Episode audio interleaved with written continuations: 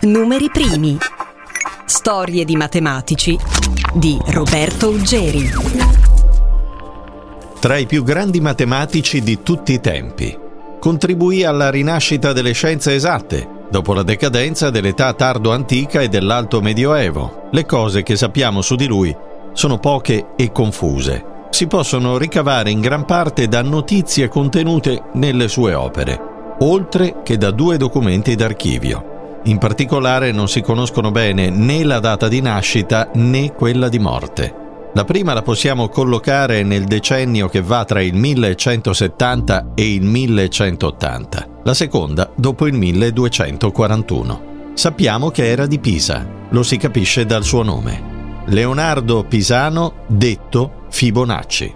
Qualche ricordo scolastico ci sovviene, perché il suo cognome Fibonacci è immediatamente associabile alla successione, oppure, se preferite, alla sequenza. Se qualche volta vi è capitato di passare da Torino, l'avrete vista niente meno che sulla mole antonelliana. Sì, i primi numeri della sequenza di Fibonacci sono posti proprio sulla mole e dominano la città, specie quando si fa buio e sono illuminati. Assieme al padre, Guglielmo dei Bonacci, facoltoso mercante pisano e rappresentante dei mercanti della Repubblica di Pisa, passò alcuni anni in quella città, dove studiò i procedimenti aritmetici che altri studiosi musulmani, prima di lui, stavano diffondendo nelle varie parti del mondo arabo. Ebbe anche i primi contatti con il mondo dell'economia, con i mercanti, apprese tecniche matematiche sconosciute in Occidente Alcuni di questi procedimenti erano stati introdotti per la prima volta addirittura dagli indiani, cioè gli abitanti dell'India, per capirci, portatori di una cultura diversa dalla nostra.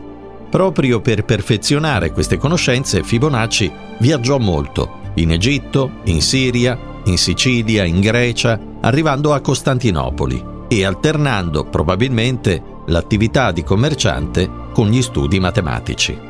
Tornato in Italia, la sua notorietà giunse anche nella corte dell'imperatore Federico II.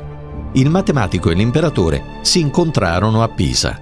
La Repubblica di Pisa gli assegnò un vitalizio che gli permise di dedicarsi completamente ai suoi studi. Nel documento si legge che Fibonacci era detto il bilingue oppure il viaggiatore. Il comune di Pisa lo incaricò di tenere i bilanci ma il matematico toscano è noto soprattutto per la sequenza di numeri chiamata, vi dicevo, successione di Fibonacci. Vi leggo i primi giusto per capire di cosa si tratta in modo molto semplice. 1, 1, 2, 3, 5, 8, 13 e qui ci fermiamo. Qual è la logica in questi numeri?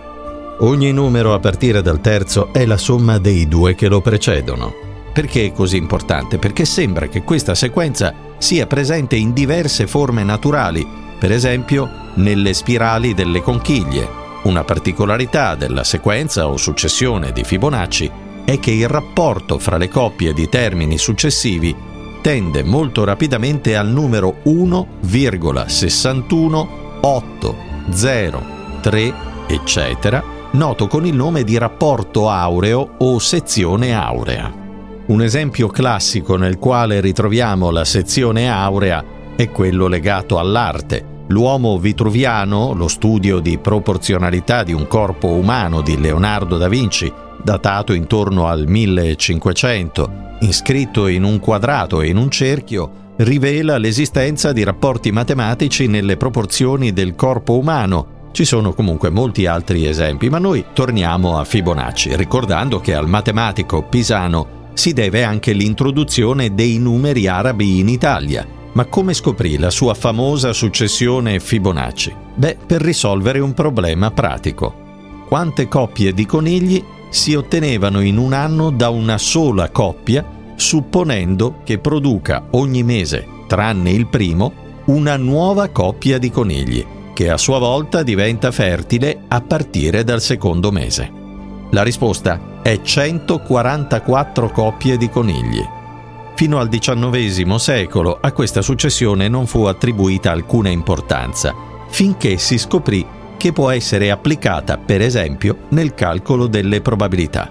I numeri di Fibonacci infatti si trovano anche in natura, per esempio nella disposizione delle foglie. Vi sono 8 o 13 spirali su una pigna, due numeri di Fibonacci. 8, 13 o 21 file parallele di punte su un ananas. Anche i petali di moltissimi fiori sono un numero di Fibonacci. Si tratta solo di un caso, di una coincidenza o c'è qualcosa in più?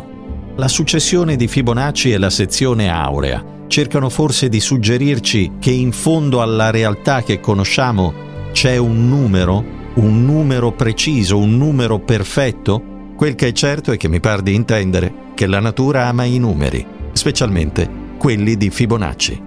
O forse il contrario, era Fibonacci ad amare i numeri e a divertirsi con loro.